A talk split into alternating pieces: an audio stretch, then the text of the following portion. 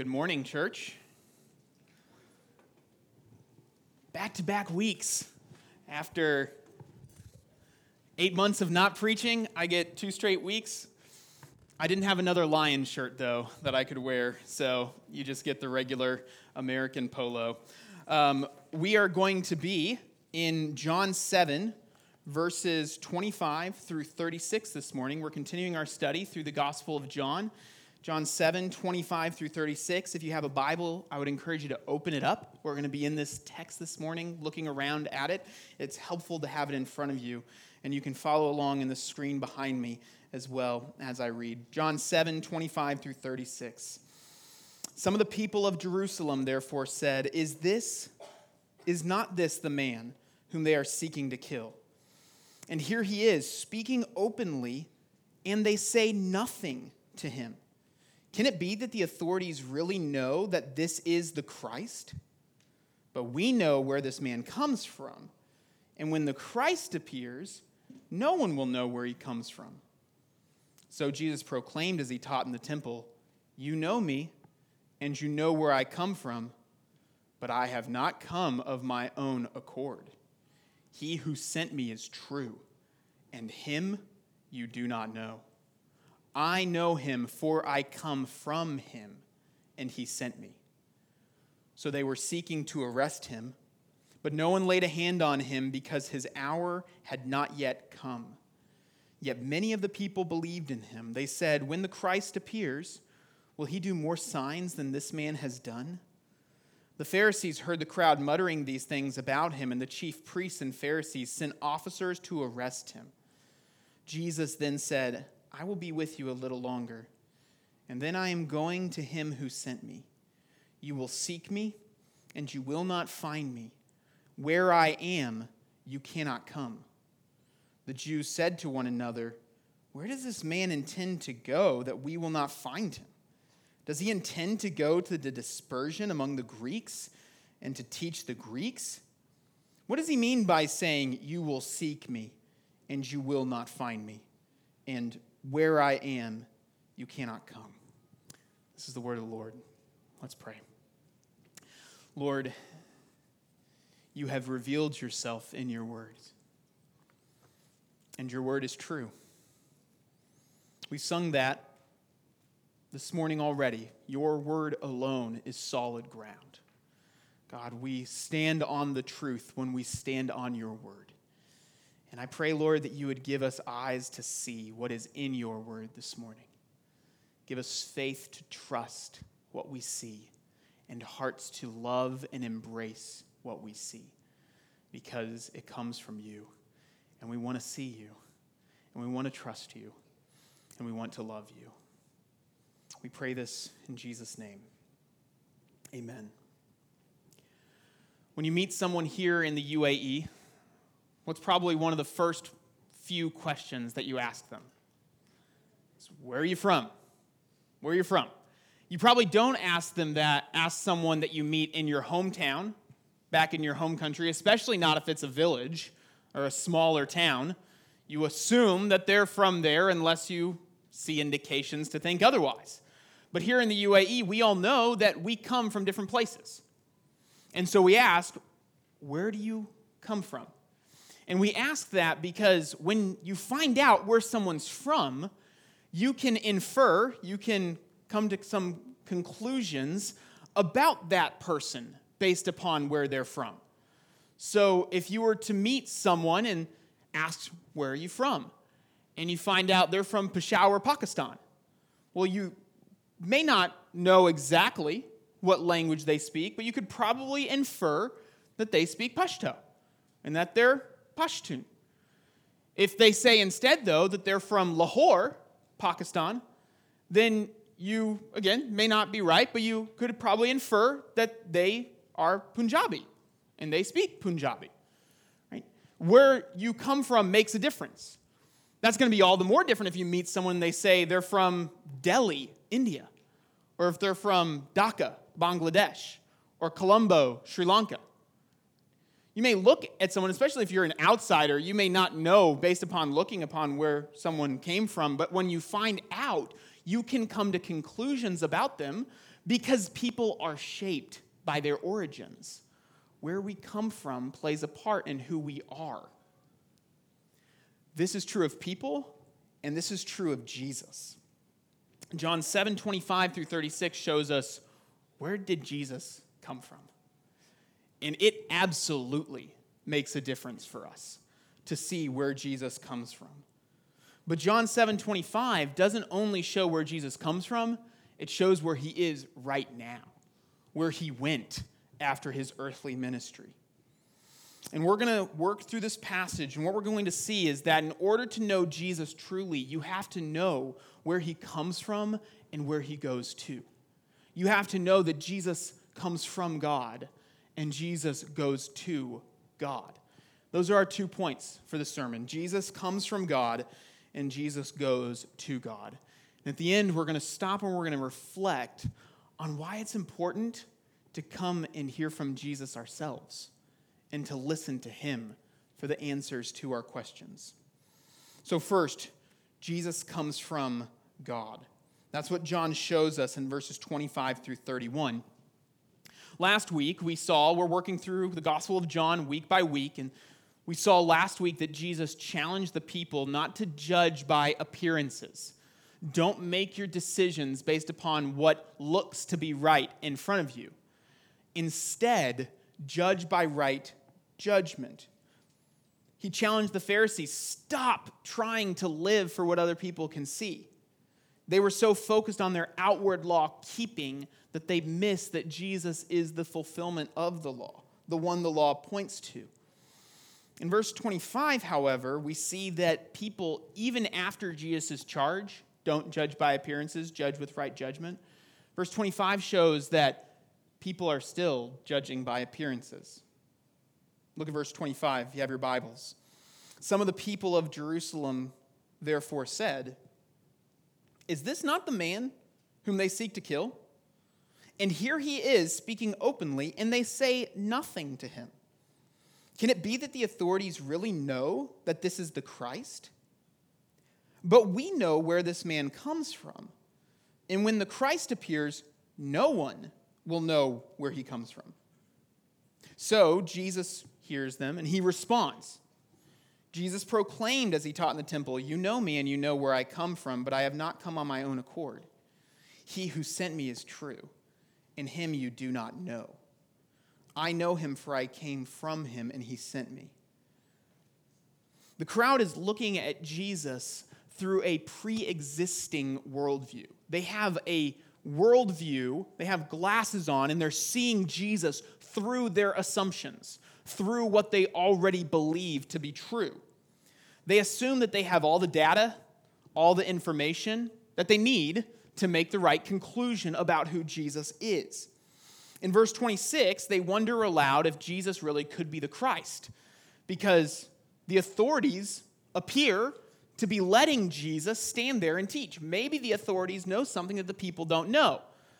Now, as readers of the gospel, we know that that is ridiculous, because the authorities may appear to allow Jesus to speak because they fear the crowds and they don't want the crowds to turn against them. But behind the scenes, they're trying to arrest Jesus. They're not letting him speak because he's the Christ. They're letting him speak because they can't stop God's purposes. And so they wonder if maybe Jesus is this long-awaited King of Israel. Maybe Jesus is the Messiah, the Christ, the one that we are supposed to be looking for. But as soon as they raise that, they dismiss it. They say, nope, couldn't possibly be. And the reason is because they say, we know where this man comes from. And when the Christ appears, no one will know where he comes from. So they think and they say, nope, we know where Jesus comes from. We're not going to know where the Christ comes from. Therefore, Jesus isn't the Christ. Why are they saying that? What are they saying by saying we won't know where the Christ will come from? I mean, these people were familiar with their Bibles, right? They had Old Testament prophecies. Well, what they're not saying is that no one will know the hometown of the King of Israel when he comes, the Messiah. That can't be the case because just a few verses later here in verse forty-two, there's division among the crowd about where Jesus came from. And they say, has not the scripture said that the Christ comes from the offspring of David and from Bethlehem, the village where David was?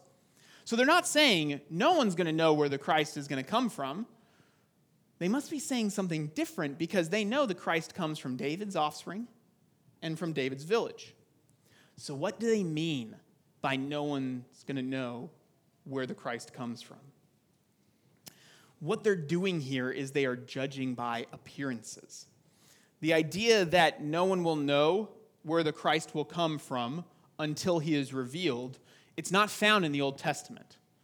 It's found in the writings that took place after the Old Testament, what we sometimes call the Apocrypha. This is a traditional teaching. It's not inspired by God. And it was a teaching that would say, how do you know who to look for? Look for the one who has power and glory. You'll know the Christ when he has conquered his enemies. You'll know the Christ when he stands victorious, having delivered Israel from the oppressors. Look to that man. He'll be clear to you because he has conquered. That's who the Christ is. The way that you recognize the Christ, according to this traditional teaching, was by looking for earthly power and earthly glory. Jesus, the crowd reasons, doesn't have earthly power. Jesus doesn't have earthly glory. Therefore, Jesus isn't the Christ. They see him, but they don't recognize him. They assume that they would recognize the Christ. But here Jesus is. And it's not like he hasn't done miraculous signs that set him apart as unique. He has. And yet they don't know who he really is, the King of Israel, the one in which the Old Testament points to and anticipates. Why not? Because they were looking for earthly glory. But the glory that Jesus has is not earthly glory. If you look for earthly glory as your indication, you'll miss Jesus. Jesus does not have earthly glory because he has heavenly origins. That's what Jesus tells them. He says, you know me, but you don't know where I come from, really, because you don't know the one who sent me. In verses twenty-eight through twenty-nine, he says, I came from God. Before Jesus ever came from Nazareth, he came from the Father. We've seen this before in the Gospel of John. Just listen to John one. In the beginning was the Word. The Word was with God. The Word was God. He was in the beginning with God. Before Galilee ever existed, Jesus was with God. Before this world was ever created, Jesus was with the Father. He always was. This is called the doctrine of the incarnation. God took on flesh. Jesus really had a human birth. He really had a hometown in Israel. But that was not his beginning. And that was not where he came from. He came from God. The eternal Son of God, the second member of the Trinity, one with the Father, took on flesh and dwelt among us. The glory that Jesus makes known is not the glory of earth. It is not the glory of kings or princes or Pharisees. The glory that Jesus makes known is the glory of the eternal Father, the one who always was, who has no beginning and who has no end. The crowd can't see that. Jesus did not come in order to get glory for himself. You know that? Jesus did not come to earth because he was lacking in glory and he needed to fill up his glory account. Jesus has always had glory. In fact, later on in the Gospel of John, in John seventeen, Jesus says that the day in which he will stand before us fully in glory, where no one will be able to miss him. That day, Jesus will be glorified with the glory he had in the beginning. It's not with additional glory. It's not with new glory. It's with the same glory that he had with the Father before everything was made. Jesus didn't come to become more glorious than he already was. You can't add anything to Jesus. Jesus didn't come to get glory. Jesus came to show glory. He came to display glory. He came to make the glory of the Father known. That's why the Father sent him. That's what his mission is. His mission is to reveal God to us, so that when we look at Jesus standing before us, we see God. When we hear Jesus teaching us, we hear God. Listen to John one again. The Word became flesh and dwelt among us, and we have seen his glory, glory as of the only Son from the Father, full of grace and truth. No one has ever seen God. The only God who is at the Father's side, he has made him known. If you look at Jesus through the glasses of this world, you will not see glory. Just as sunglasses darken all the brightness and tint everything dark, if you look through the glasses of this world at Jesus, you will only see the world. It will taint his glory. It will darken his glory. You will not be able to recognize it as glory because all that you're looking for is earthly glory. His brightness and glory will be darkened by the glasses of the world and by your love for this world. But if you take off the glasses, if you see Jesus as he truly is, if you stand and behold him in your glory, you will see the glory of the Father. You will see the glory of God. Jesus came from God in order to make God known to us, to make God known, to shine the brightness of the glory of God for people to see. And this is why his mission can't fail, is because if he comes from God, then God will ensure that his glory will be displayed. That's the real reason the Pharisees can't catch him. It's not that he's sneakier than they are. It's because, did you see? His hour has not yet come. The glory of God, the brightness of God will be made clear most fully as Jesus hangs on that cross as a substitute for sinners, as he dies in the place of people who have rebelled against God, and is there so that people can see this is the love of God displayed. This is the glory of God displayed. The pinnacle of God's glory is God's grace, and we see that in Jesus. And that's why his mission cannot fail of making God known. That is why his hour has not yet come. After hearing these words, many people, it says, believe that Jesus is the Christ. Now, it's tricky when John uses the word believe, because sometimes people believe in a truly saving way, and other times he wants to show us something. I don't think these people truly believe yet. And the reason is because they're believing based upon what the signs that Jesus has done. They still aren't listening to his words. They're looking at his signs. And earlier, if you go back to John chapter four, you see that faith that's grounded in signs isn't real faith at all. You need to listen to Jesus. But these people may believe genuinely.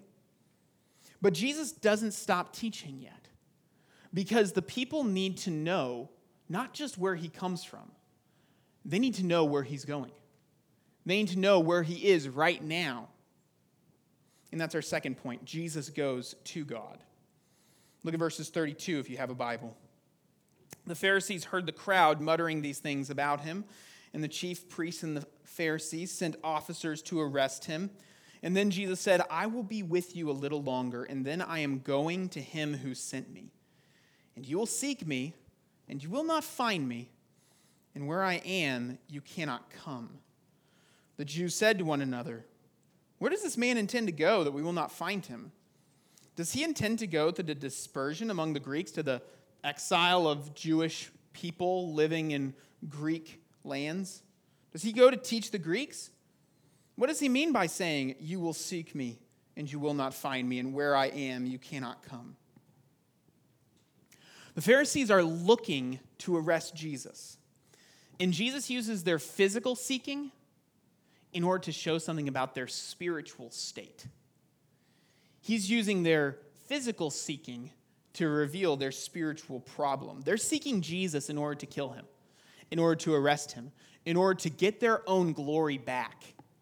They see Jesus as a threat to glory. We saw that last week. And so they're seeking to deal with him. But they won't be able to find him. And the reason is because they're seeking him in the wrong way. They are not seeking him in faith. They're seeking him from unbelief. And that's why they can't find him. But if they were to seek Jesus in faith, to seek him truly, to be able to follow him where he goes, then they would not just find Jesus, but they would find God also. Jesus said that he is going to God. This is talking about the ascension of Christ. Pastor John read from Acts one as our scripture reading. The reason he read that is because Jesus goes to God. He ascends. He's not here on earth right now. He has gone to the Father. But have you ever stopped and wondered why that had to happen? Like, Jesus will never die again. Why couldn't he just live forever on earth? I mean, wouldn't our problems be solved if we had Jesus with us? That we could say, oh, let's bring Jesus up and see what Jesus has this answer to this world's problems. Let's invite Jesus into this council meeting. Let's have Jesus speak with this king. Why Jesus go to the Father? There's a number of reasons. I, I have four. The first reason is that Jesus went to the Father to show that he rules over all. Jesus is not the king of a particular nation. If he were still on earth, we might be tempted to think, ah, Let's, let's bring the other kings, and Jesus can sit on the council of kings together. He may have the loudest voice, but we'll still listen to him. And he has, he has a vote just like we have a vote. But Jesus is not merely the king of Israel. He ascended to the Father to show that Jesus is the king of the nations. All authority in heaven and on earth has been given to him. He rules over all until his enemies will be made a footstool for his feet. He ascended to rule over all, and this leads to our second reason for the ascension. He ascended to empower his church's mission. John read that in, in Acts one. We hear that when Jesus ascends, he gives his church a charge. And it's not to be his witnesses to the Jews alone. It's not to make sure that Israel is taken care of. It's to be witnesses from Jerusalem and Judea and Samaria and to the ends of the earth. He ascends, and in his ascension, he changes everything for the church. Because as the body of the heavenly Christ, the church makes Christ known to the ends of the earth. The kingdom spreads through the gospel being preached. It doesn't spread through the sword of conquering. It's through the word of God. The Pharisees, the irony here is the Pharisees weren't really that far off when they wondered if Jesus would go to the Greeks and go to the dispersion. Peter is going to write a letter to the dispersion later on in the New Testament because Jesus has gone to the dispersion. But it's not physically. He ascended and then commissions his church to go to the ends of the earth to make disciples of all the nations. Here's how one theologian said it about how Jesus' ascension changes everything on earth. He said, the spread of the gospel geographically, moving from one country to the whole world, and the birth of the church is inseparable from Jesus' reign in the heavens. Earthly space was reordered by the heavenly Christ. Without the ascension, there would be no mission. We still call people to come to see Jesus. But we don't point them to Jerusalem. We point them to Christ in heaven so that you can come to Jesus from Al Ain. You can come to Jesus from Dubai, from Pakistan, from Bangladesh, from India, from the Philippines. You can come to Jesus wherever you are because he has ascended and gone to the Father. Third, Jesus ascended to pour out his Spirit. Later on, the Gospel of John teaches that it would actually be better for us to have Jesus in heaven than to have Jesus physically with us on earth. It's to the church's advantage that Jesus go away, because Jesus goes to heaven to send the Spirit. Listen to John sixteen. Jesus says, nevertheless, he's talking to his disciples here. He says, I tell you the truth, it's to your advantage that I go away. For if I do not go away, the Helper will not come to you. But if I go, I will send him to you. Because of the ascension, Jesus doesn't merely live outside of us, walking alongside of us. Because of the ascension, Christ dwells in us by his Spirit. We don't get on a plane to go to Jesus. We have fellowship with Jesus right now. And all the blessings and benefits that Jesus has purchased, our holiness, our righteousness, our power to obey, all of that is applied to us by the Spirit. Jesus goes in order to send the Spirit to us. And finally, because of the ascension, Jesus brings us to God. That's his point. He is our great high priest who stands in the presence of our Father. He stands before God right now, and he is the way, the truth, and the life. No one comes to God except through Jesus. But if we go through Jesus, then like Paul says, we have access to God with confidence because Jesus stands there right now in our place. Jesus restores the fellowship with God that was broken at sin. Jesus brings us into the presence of the Father so that all we with unveiled face can behold the glory of the Lord. We are able to have fellowship with God right here and right now. Real, genuine relationship with God. It's not fake. We really can have access to God because Jesus is there. He restores things the way they are meant to be. He descended in the incarnation in order to ascend to bring us to God. This is only good news if you want God. That's what makes Christianity so radical, is that the good news of Christianity is not the gifts that God gives us.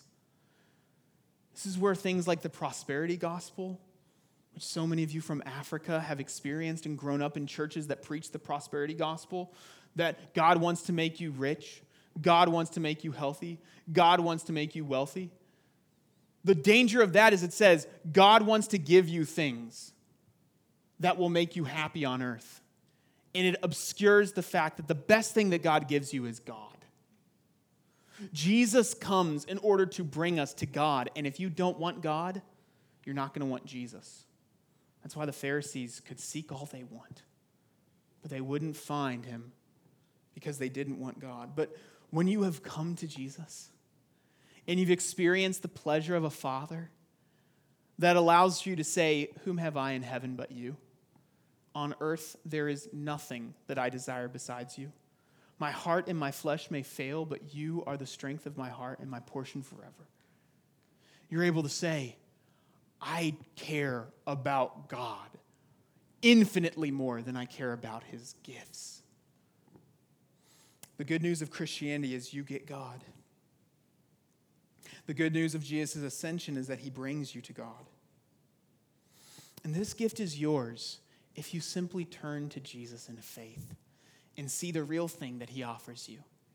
He does not promise to conquer all your earthly enemies. He does not promise to give you all the earthly power you want. You may be a broken, weak person, but you will have God. And that is the best thing that Jesus can give you. Church, we are not merely the people of the risen Christ. We are the people of the risen and ascended Christ. Because Jesus has gone to God. Right now, he is standing in God's presence. There is a man who shares your nature, standing before the Father, making a case for all of those who trust in him. He says, this person is a sinner, but I have stood in their place. They're mine. They belong to me. and sinful people can go to God through Jesus. One day he will return, and we will see him with our own eyes. His kingdom will be on earth, and we will have God dwelling with us. But right now, we really have fellowship with our heavenly Savior. And he gives us the best gift of all, God himself. Which brings us to the final question that I want to close with. I want to notice something that the crowd and that the Pharisees don't do. Jesus is teaching them. He's saying some hard things to them. He tells them, don't judge by appearances, judge with right judgment. He says to them, you don't know God. He says to them, you can't come with me. And notice what they don't do. They don't ask him. They don't go to him and ask him for answers. When Jesus says these hard things to them, they step back, they turn, and they mutter to each other. They talk among themselves. The crowd mutters among themselves, saying, isn't this the man they're seeking to kill? He can't possibly be the Christ. The Pharisees mutter among themselves, saying, I wonder where he's going. Maybe he's going to the Greeks. But they don't come to him and ask. They assume that they have all the answers and that they don't need to go to Jesus for the answers. They don't say, where are you going, Jesus? They simply assume that they know. If we're going to know Jesus, then we need to come to him with our questions and listen to what he says. We need to see how he answers them and not assume that we already have the answers to them.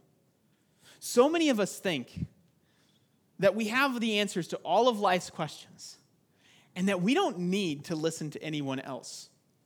We need to just simply maybe journal. Let's just journal.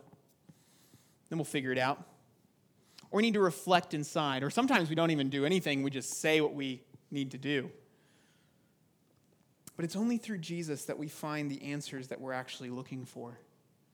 For example, many of us can struggle with truths in the scriptures like God's sovereignty over all things or God's goodness, that he really is perfectly good, God's knowledge of all things, the holiness of God, the fact that he can't stand in the place of sin, the wrath of God, that God will pour out wrath and judgment upon the wicked. We struggle with these theological truths, and we try to reason our way to finding an answer to relieve the tension that we feel inside. But if we were to come to Jesus, and we were to listen to Jesus, then we would see there's no tension between these truths. God is perfectly sovereign. He is perfectly holy. He is perfectly loving. And he will judge the wicked in wrath. He's perfectly just. When we come to Jesus and we listen to how Jesus talks, we realize the problem's not in God. And the problem's not in God's word. The problem and the tension is in us. God's ways are higher than our ways. And we need to submit our reasoning to the scriptures.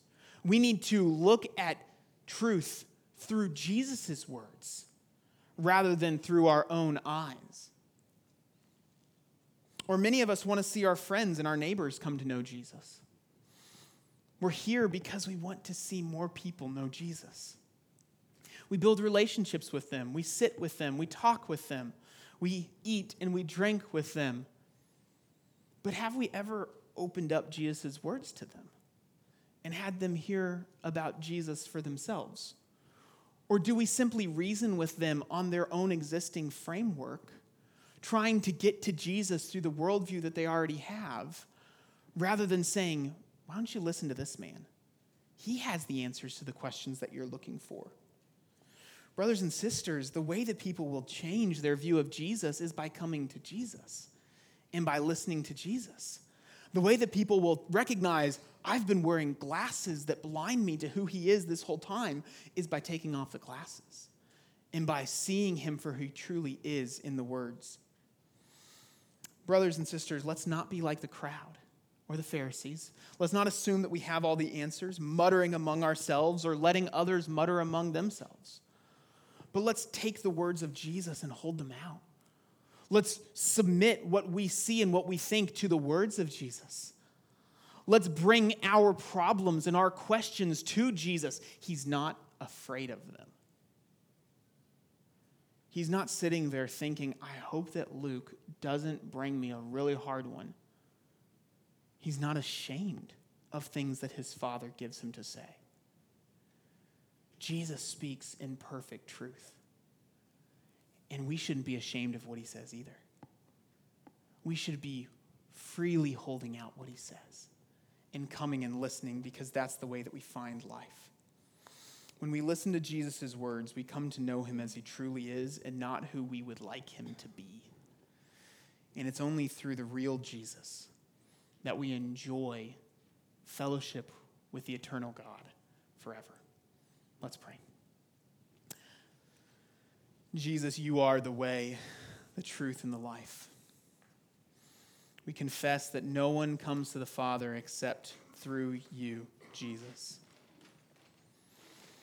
Right now, we are able to pray to God in your name because you are before the Father, making our case for us. We pray that you would help us to see you as you truly are. Thank you, Jesus, that you speak to us, that you have made the glory of the Father known, and forgive us for seeking earthly glory. As we continue to worship you through singing, Lord, we pray that you would help us to trust the words that we sing. In Jesus' name, amen.